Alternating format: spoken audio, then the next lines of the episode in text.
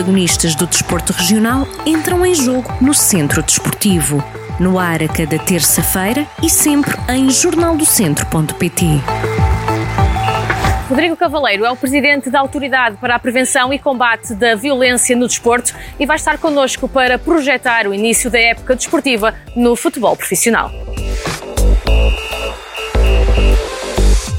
Rodrigo, começo com uma pergunta geral. O que é e como é ser o presidente da Autoridade para a Prevenção e Combate da Violência no Desporto? Eu diria que é um enorme desafio. É um desafio porque sabemos o histórico que temos também em termos nacionais quanto a alguns incidentes, alguns dos quais bastante mediatizados em termos de fenómenos de violência associada ao desporto,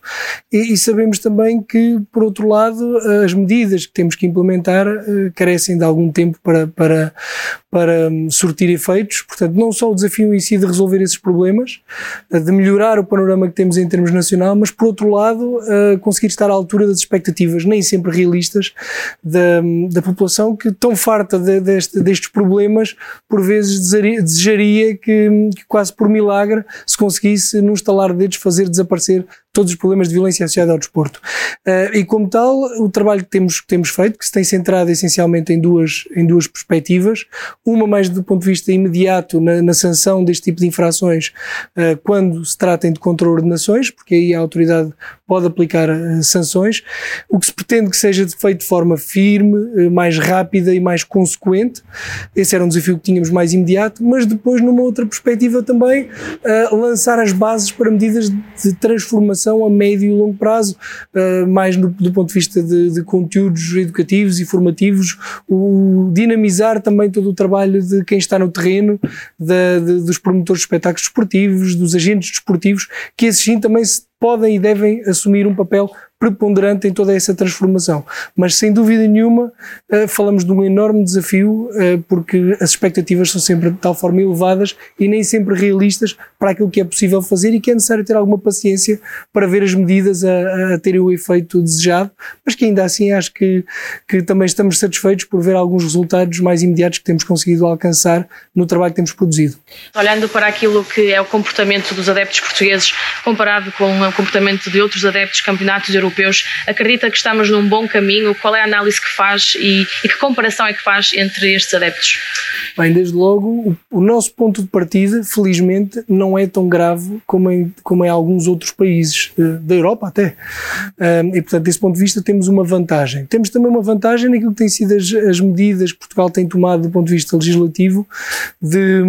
de adotar e de reconhecer uh, um novo modelo que está, que está neste momento instituído instituído pelo Conselho da Europa, que é o, pela Convenção de Saint-Denis, que é um modelo tripartido eh, que assenta em três grandes pilares da, da segurança, da proteção e, da, e do, da qualidade do serviço ou da hospitalidade, uh, reconhecendo que não só os, os assuntos de, de, segurança propriamente ditos, mas também o receber bem os adeptos é um aspecto fundamental para que os espetáculos esportivos sejam mais seguros e mais acolhedores. E, portanto, falamos aqui de uma transição deste, do modelo antigo, muito mais securitário, muito mais focado nos adeptos violentos, para um modelo uh, mais abrangente, mais holístico. E, portanto, Portugal leva vantagem também nessa, nessa medida, uma vez que foi dos primeiros 16 países a aderir a esta convenção, inclusivamente já a ratificamos. Agora, uh, temos todo um caminho ainda para implementar todas as medidas que são recomendadas uh, neste, neste guião da Convenção de, de Saint-Denis. Em termos dos incidentes que temos, uh, não podemos desvalorizá-los e, e, dizendo eu que não estamos numa, num ponto de partida tão preocupante quanto outros países, a verdade é que temos problemas, temos que os assumir, temos que olhar de frente para eles e, e esse é o primeiro, é o primeiro passo, diria eu, para, para podermos eh, depois resolvê-los e melhorar, exatamente. Uh, Rodrigo, estamos no início da, da, nova época desportiva e é inevitável falarmos do tão esperado regresso do público. Estamos aqui no lugar onde eles quiseram estar durante este ano e meio de, de pandemia. Uh, como é que se prepararam para este, para este regresso do público aos estádios? Bem, uh, sabíamos que, que, que, existia, que existe, aliás, uma grande ansiedade, em especial pelos, pelos adeptos mais fervorosos e que vivem os espetáculos esportivos com maior paixão, uh, uma grande ansiedade de regressar ao, aos espetáculos esportivos e, e felizmente assistimos agora um, eh, à decisão de, de, permitir esse mesmo regresso às competições profissionais, reconhecendo-se que há condições para o fazer. Uh, nós fomos assistindo ao longo de, da época passada também, à medida que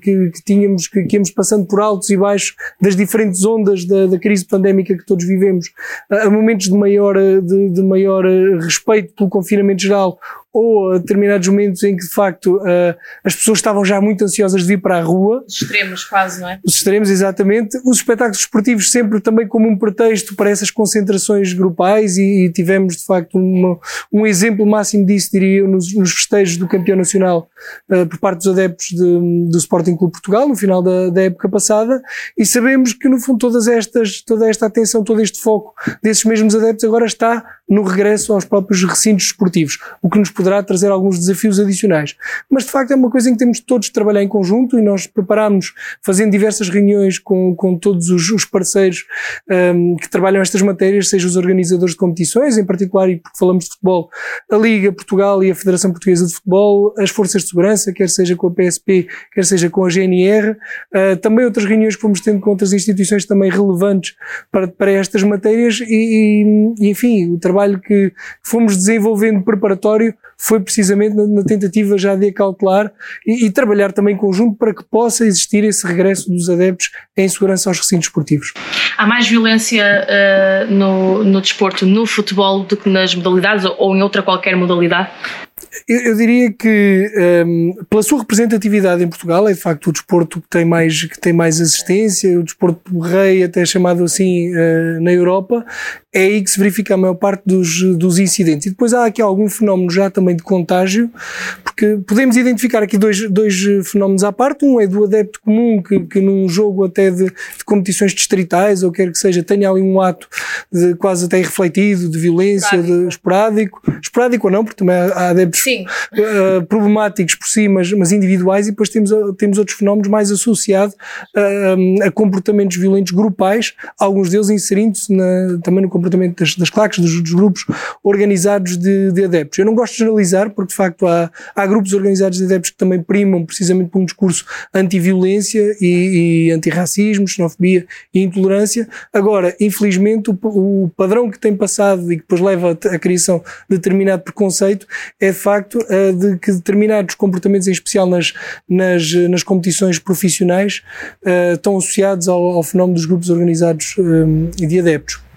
E, portanto, dizia eu que o aumento substancial destas medidas, na parte da autoridade, mas também o trabalho conjunto que tem vindo a ser feito com o Ministério Público, com as autoridades, autoridades judiciárias e com as forças de segurança, nomeadamente através de um projeto piloto desenvolvido pelo Ponto Nacional de Informações sobre o Desporto, que, que está sediado na Polícia de Segurança Pública, uh, pelo Ministério Público e, e, que se junta também à Autoridade para a Prevenção e Combate à Violência no Desporto, tem pretendido fazer uma sensibilização também dos magistrados judiciais para este tipo de temáticas, porque é fácil perceber que às vezes um, um, magistrado judicial que decide determinadas situações de violência que se passam nos recintos esportivos, quando comparativamente a outras situações bem mais graves do ponto de vista da análise individual que faz de um caso um homicídio, uh, situações de violência muitíssimo grave, comparado com uma situação de, de, de agressões num, num espetáculo esportivo, seja perfeitamente menorizado. O problema é que depois o não haver um trabalho uh, conjunto que passe esta percepção de, de consequência para quem comete este este tipo de infrações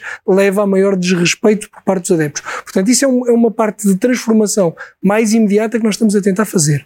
Depois, toda a parte de transformação a médio e longo prazo, que passa pelas tais, pelas tais ações formativas e educativas, que estamos tam também a tentar fazer mudança de paradigma eh, para, para que a questão da hospitalidade seja muitíssimo mais levada em conta por todos os organizadores de competições e promotores uh, desportivos. Temos algumas experiências muito interessantes a acontecer, trabalho conjunto, inclusivamente diretamente com alguns clubes, em alguns casos, um, ehm, onde esta vertente tende a ser cada vez mais valorizada. Porque este é o outro aspecto que a Convenção de Saint-Denis também nos diz, ou seja, por um lado, excluir os adeptos uh, responsáveis por este tipo de comportamentos dos espetáculos desportivos e, por outro lado, trabalhar na integração, na inclusão, no bom acolhimento de todos os demais adeptos que estão ali por bem, que estão ali para assistir a um momento de festa para se divertir, com respeito também pelo, pelo próximo. E, portanto, trabalhando estas condicionantes,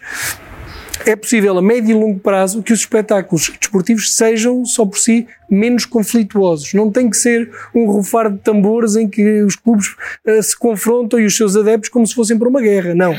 Há muitíssimo bons exemplos uh, onde alguns atos de hospitalidade que o clube da casa tem para com o visitante, ou vice-versa, porque também às vezes determinados gestos do visitante para com o visitado e que depois são, são, são pequeninos gestos que, que, que, que também contagiam o próprio público haver maior antagonismo entre os próprios agentes desportivos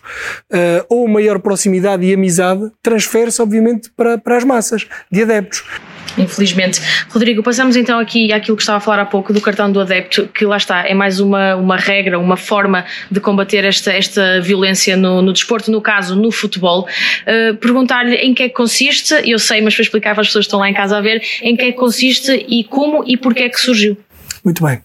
O cartão do adepto um, é uma medida que, que, tem, que tem já o seu, o seu histórico na última alteração uh, legislativa no regime da segurança dos espetáculos esportivos. Portanto, estamos a falar de todo um processo de revisão da que então era chamada Lei da Violência no Desporto, que entretanto já mudou, já mudou o seu nome, um, que surge após o episódio de Alcochete. Uh, em termos cronológicos, esta foi a sequência. Houve um, houve um amplo debate na Assembleia da República com diversas novas medidas. Portanto, estamos a falar de um pacote mais alargado de medidas que entraram em vigor em, em setembro de 2019, de forma genérica. Uh, a lei entrou em vigor, as alterações à lei entraram em vigor em setembro de 2019, depois de, um amplo, de, um, de uma ampla discussão na Assembleia da República. E a medida do cartão do adepto, uh, como hoje é conhecida, foi também uma dessas medidas e que na altura foi aprovada por todos os foi aprovada eh, na, pela Assembleia da República, eh,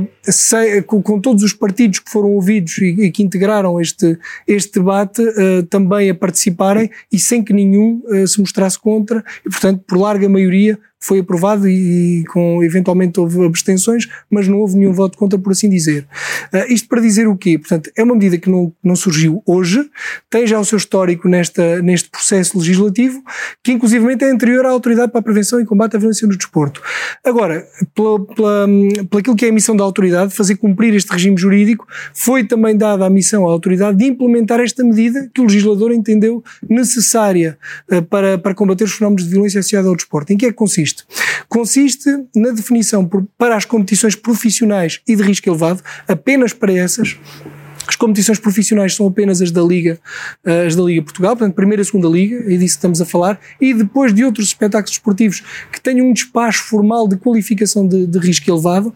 obriga os clubes em prova a definirem antecipadamente, no início da época, um, eh, e de fazer aprovar junto de diversas entidades, tais como o organizador da competição, neste caso a Liga, junto da, das forças, também das forças de segurança e da autoridade, que seja aprovada uma zona uh, com condições especiais de adeptos uh, para, para o setor visitado e o setor visitante. E que, em princípio, para aquilo que está, que está construído no regime jurídico, é aquilo que nós conhecemos como as zonas habitualmente frequentadas pelos grupos organizados de adeptos, das claques. Portanto, é uma zona que se entende que terá outras condições de, de segurança, que deve estar assim definida um, e, que se, e que seja pré-definida para quem queira fazer uso dos artefactos de claque, das tarjas uh, gigantes, das, das bandeiras uh, de, de, elevada dimensão, dos megafones, dos tambores, toda aquela parafernália de artigos associada habitualmente aos grupos organizados de adeptos. E que quem quiser assistir uh, ao futebol futebol nessas zonas, ninguém é obrigado a fazê-lo,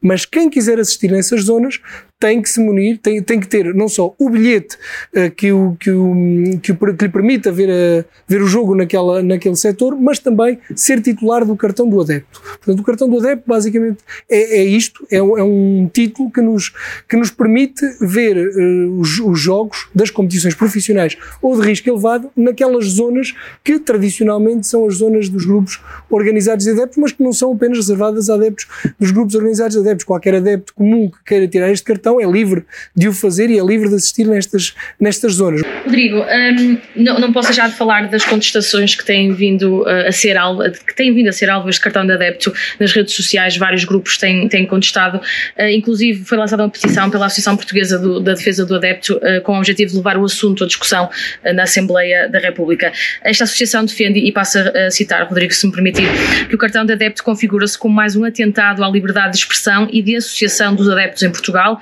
e ao contrário do que querem passar para a opinião pública, esse cartão vai afetar não só os grupos de adeptos, como qualquer outro adepto. Eh, como é que o Rodrigo uh, e a autoridade também veem estas opiniões e de que forma é que refutam, por assim dizer, e que se defendem destas, destas, destas opiniões? Bem, nós respeitamos essa, essa opinião, sabemos que a Associação Portuguesa de Defesa do Adepto, também pela representação que faz de diversos grupos organizados de adeptos, acaba por assumir aqui uma, uma vertente interessada neste, em todo este processo e respeitamos esse, essa visão que tem, que tem sido feita da parte da autoridade enquanto implementador da medida, cumpre-nos apenas um, levar por diante aquilo que o legislador entendeu como essencial, implementar o melhor que podemos, criando, naquilo que é a parte que nós podemos intervir, o mínimo de constrangimentos possíveis para, para os adeptos. E acompanhamos com, com, com muita atenção também todo este processo da providência cautelar que foi colocada pela, pela APDA e que de resto já teve o seu desfecho e, portanto, o Tribunal. Uh, não deu provimento um, ao interesse, àquilo que foi manifestado pela, pela APDA e, portanto, mantém-se todas as condições uh, de legalidade para que o cartão uh, tenha condições para, para andar. Portanto, não nos cabe aqui emitir uma opinião quanto à, àquilo que é avançado pela APDA, sabemos, os, sabemos aquilo que, que é a opinião que, que e respeitamos-la. Do ponto de vista de, de, das condições para, para tirar o cartão, simplificamos ao máximo para também facilitar, uh, para facilitar todo o processo para todos os intervenientes Estamos a falar de algo que se consegue facilmente, recorrendo ao portal do adepto, tirar em cerca de 5 minutos, diria. As pessoas têm que ser detentoras da chave móvel digital, que é um serviço associado ao cartão do cidadão, que toda a gente uh, poderá ter. Um, e com base nessa chave móvel digital faz o login no, no portal do adepto e imediatamente só tem que, tem que pode identificar até três clubes uh, com os quais se identifica e gostaria de ver e, e sobre os quais gostaria de, de, de, estar presente também nos recintos desportivos. Um, portanto, fica aqui uh, desde logo a indicação de, dos, dos clubes para os quais ele poderá uh, acompanhar, seja na condição de visitado ou visitante, nas zonas com condições especiais de, de adeptos. Estamos a falar do pagamento depois de uma quantia de 20 euros para um cartão que tem uma validade de 3 anos, que, é o, que, é, que foi também o valor que se entendeu e que ficou definido depois em despacho como o valor que iria cobrir as despesas, não só da emissão do cartão, mas toda a parte da assistência também que é, que é prestada, de, de expedição, custos de expedição e outros, a construção da plataforma, etc. Portanto, no estudo que foi realizado e o despacho que foi depois publicado em Diário da República, é este o valor, também é um valor que, que consideramos, que, que, que, acho também facilmente se entende que comparativamente aos preços dos bilhetes e, e tendo o cartão uma validade de 3 anos, também não é um valor uh, muitíssimo elevado. Portanto, estamos a falar de um processo relativamente simples de conseguir. O, o, cartão é imediatamente depois expedido para a residência que é, que é indicada pela pessoa que pede o cartão do adepto e até que chegue esse mesmo cartão, depois há aqui um cartão provisório que é imediatamente enviado por e-mail e que permite que a pessoa, uh, num curto espaço de tempo, possa estar uh, a, assistir, a assistir a um jogo em que seja necessário ter, ser detentor de cartão de adepto. Depois, o que é que acontece também? Uh, para estas zonas com condições especiais, os bilhetes são obrigatoriamente vendidos, pelo que diz também a legislação, por via eletrónica. Ou seja, há aqui determinadas questões que nós entendemos que sejam menos convenientes, diria eu, para alguns grupos organizados de adeptos, atendendo às, à questão, às vezes, da cedência dos bilhetes que acontecem em larga escala, que depois são redistribuídos e, em alguns casos, como temos conhecimento, facilita até a questão da, da venda ilícita de, de bilhetes, a revenda depois que é feita uh, com benefício para algumas, para algumas partes e, em prejuízo de outras, obviamente. Portanto, este, este, este mecanismo da venda eletrónica vem também contrariar um pouco essa, essa questão e depois toda uma, uma situação de vetting também que acontece para ajudar a implementação mais efetiva também das próprias medidas de exclusão que eu referi, as interdições de acesso a recinto esportivo. Ou seja, se eu for adepto uh, de um grupo organizado de adeptos que tenha uma medida de interdição ativa, ao tentar, ao ter o bilhete e ao ter o cartão do adepto, de imediato o sistema vai referir que aquela pessoa não pode entrar no recinto esportivo porque tem uma medida ativa. Portanto, nesse, desse ponto de vista, também é aqui uma, há aqui uma questão que, que, é, que é cautelada e que este sistema vem facilitar. Um, de qualquer forma, nós de facto, eu, eu, percebo que em muitas situações, voluntariamente, até nas redes sociais, etc., cedemos muitíssimo mais informações uh, por vontade própria, sem, sem questionar de alguma forma, Neste caso,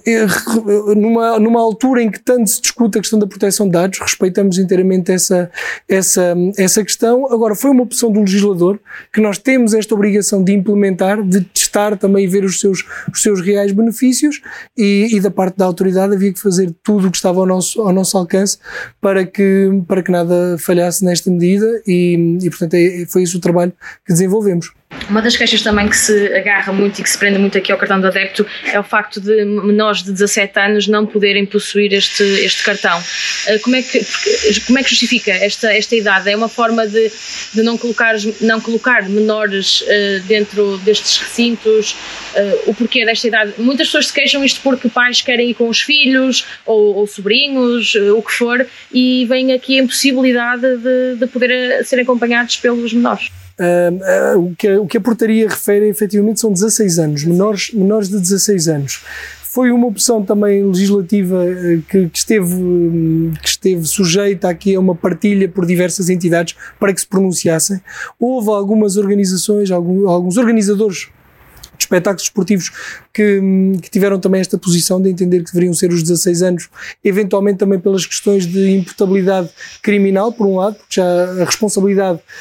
um, para relativamente a ilícitos criminais ou controle nacionais a partir dos 16 anos, mas estamos, estamos certos também que daquilo que é o enquadramento que é feito pelo legislador para, para a aplicação desta medida, uh, isto prende-se também com as questões de perigosidade abstrata ou com, com, o nível de risco que está subjacente uh, a estes, a estes e às medidas de segurança adicionais.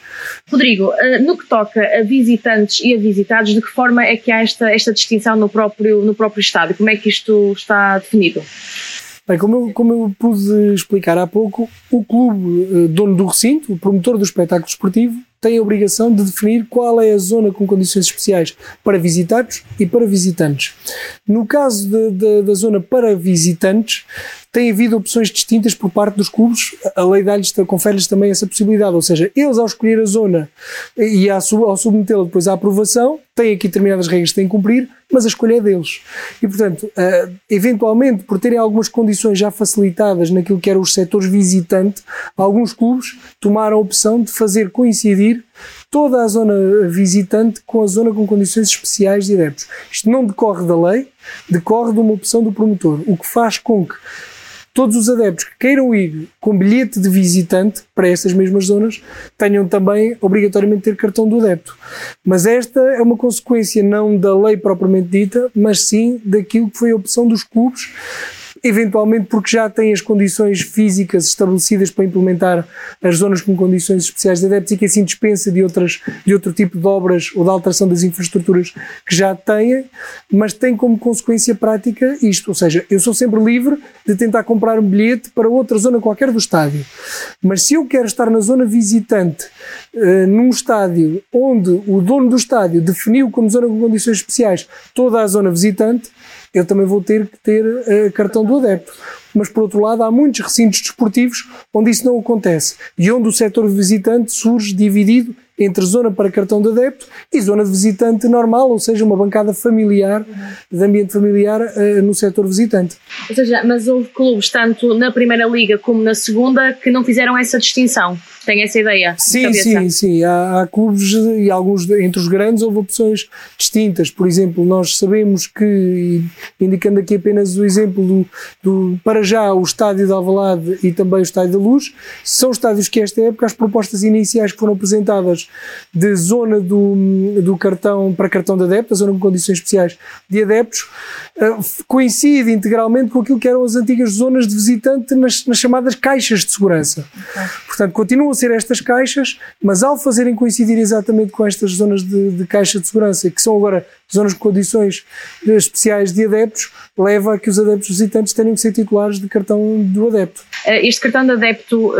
vem ajudar com o fim das ditas claques clandestinas. É uma forma de acabar com estas claques. Bem, eu tenho que começar por dizer que não concordo desde logo com o tema claques clandestinas. Eu sou livre de, de me juntar com um grupo de amigos e, e fazer claque por qualquer clube, de, de, de inclusivamente dar início a, a um grupo organizado de adeptos. Isso, em princípio, é sempre bom, é, é querermos apoiar, é, é, é, participar na festa, é contribuir com cor, com, com som, com, contribuir para um espetáculo que se quer festivo. Agora, eh, a questão do registro, eh, que, se tantas vezes se fala das claques que estão registadas ou que não estão registadas, ou grupos organizados de adeptos, como chama, e bem, a, a lei, um, tem mais que ver com uma, uma condição essencial para que elas possam ser alvo de apoio. Para receberem apoios, sejam, de, sejam apoios financeiros, sejam apoios materiais ou logísticos, sejam apoios em termos de facilitação de condições, para serem elegíveis para esse tipo de apoios, elas têm que estar registadas.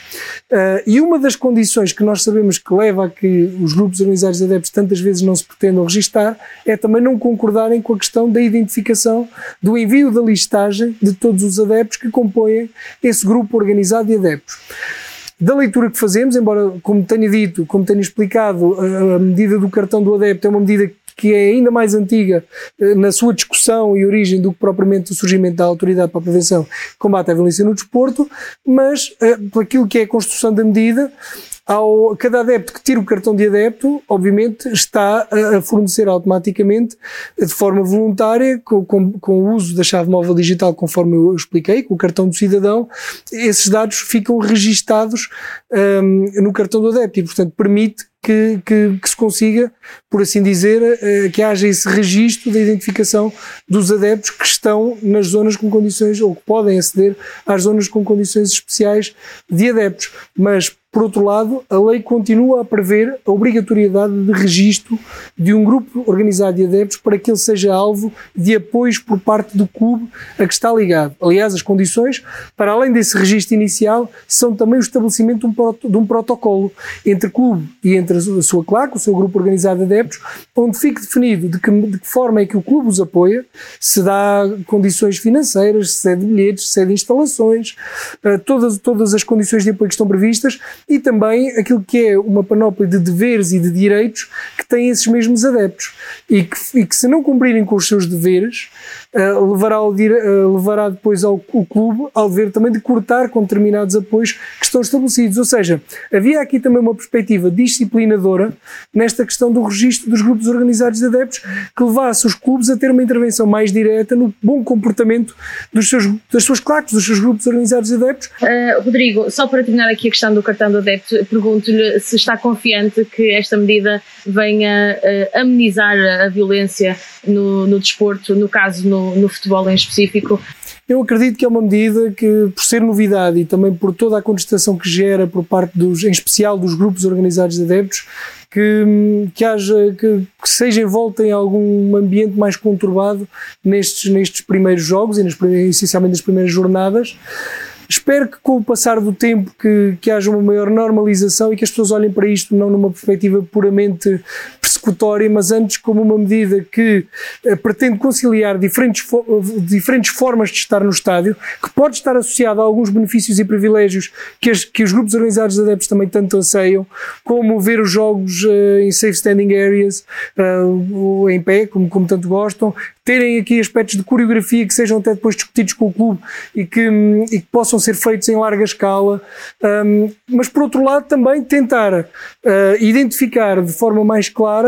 todas aquelas pessoas que são depois os, os responsáveis por comportamentos violentos e, hum, ou de intolerância e que não se pretendem que esses próprios adeptos que são responsáveis por essas condutas dão má fama aos grupos organizados de adeptos, levam depois tantas vezes haja aqui quase um preconceito injusto para com todos aqueles adeptos que estão nos grupos organizados que não querem mais do que uh, participarem em eventos festivos e que eles próprios não têm comportamentos um, intolerantes ou, ou violentos. Portanto, como se costuma dizer, há tudo em todo lado. E aquilo que a própria Convenção de Sandaní, que eu já referi no início, uh, que é tão importante também na forma como encara estas, estes, estes, estes problemas de violência no desporto, excluir os comportamentos e os responsáveis por comportamentos violentos e empoderar os bons adeptos. Portanto, a perspectiva de um grupo organizado de adeptos que se reja por bons valores, que se, que, que se possa reger também por uma boa inclusão e de, e de passar bons princípios a todos aqueles que se lhe juntam. E que está lá apenas na perspectiva de acrescentar cor, de acrescentar festividade e de, e de participar no espetáculo de forma mais apaixonada, isso em si não nos oferece qualquer problema, bem pelo contrário, devem ser facilitadas condições para que os adeptos uh, possam uh, ter tudo aquilo que são as suas legítimas expectativas, mas obviamente corresponsabilizando e, e tendo capacidade de filtrar de forma mais eficaz aqueles que são os responsáveis pelos comportamentos violentos olhando para aquilo que já foi feito, o que é que ainda falta fazer para que uh, hajam espetáculos desportivos bonitos, se, se, assim posso chamar? Ainda temos um longo caminho pela, pela frente, porque hum, passando pela, pela aplicação de, de medidas que, que, criem, que primeiro eh, ponham toda a gente a falar uma mesma linguagem, que é a tal linguagem do modelo da Convenção de Saint-Denis, que dê também importância, hum, uma forte, uma, uma forte componente de hospitalidade, é algo que ainda é preciso transformar. Ou seja, nós fomos o país que melhor recebeu no Euro 2004. Fomos um exemplo de hospitalidade no Euro 2004. Mas quando falamos das nossas competições nacionais, não se fala de hospitalidade, mas sim de hostilidade. Isso tem que ser completamente transformado. E isso leva tempo. É uma questão não só cultural, mas também de formação e depois de dinamização, de, de dinamização de todos os atores que estão no terreno, dos os gestores de segurança, os oficiais de ligação dos adeptos, uh, enfim, o trabalho dos agentes desportivos no geral também, naquilo que uh, o acompanhamento dos seus próprios adeptos, na mudança de, de mentalidades, de paradigmas e de exemplo porque o exemplo também é muito importante pela influência que tem nos seus próprios adeptos. E essa é a parte mais difícil e mais longa de, de, se ver resultados, mas, mas trabalharemos seguramente para isso e temos de ter confiança que lá chegaremos. Rodrigo, muito obrigada por esta entrevista. Eu é que agradeço. Uh, agradeço a sua disponibilidade, que sei que tem o tempo, o tempo contado, obviamente, uh, e espero que esta época desportiva corra, corra bem, sem grandes percalços, sem grandes violências, uh, aliás, sem nenhuma violência de preferência. todos desejamos. e, que, e que este cartão de adepto também, no fundo, seja bem aceito por parte dos adeptos e que e corra tudo pelo melhor. Obrigada. Obrigado. Os protagonistas do desporto regional entram em jogo no Centro Desportivo, no ar a cada terça-feira e sempre em jornaldocentro.pt.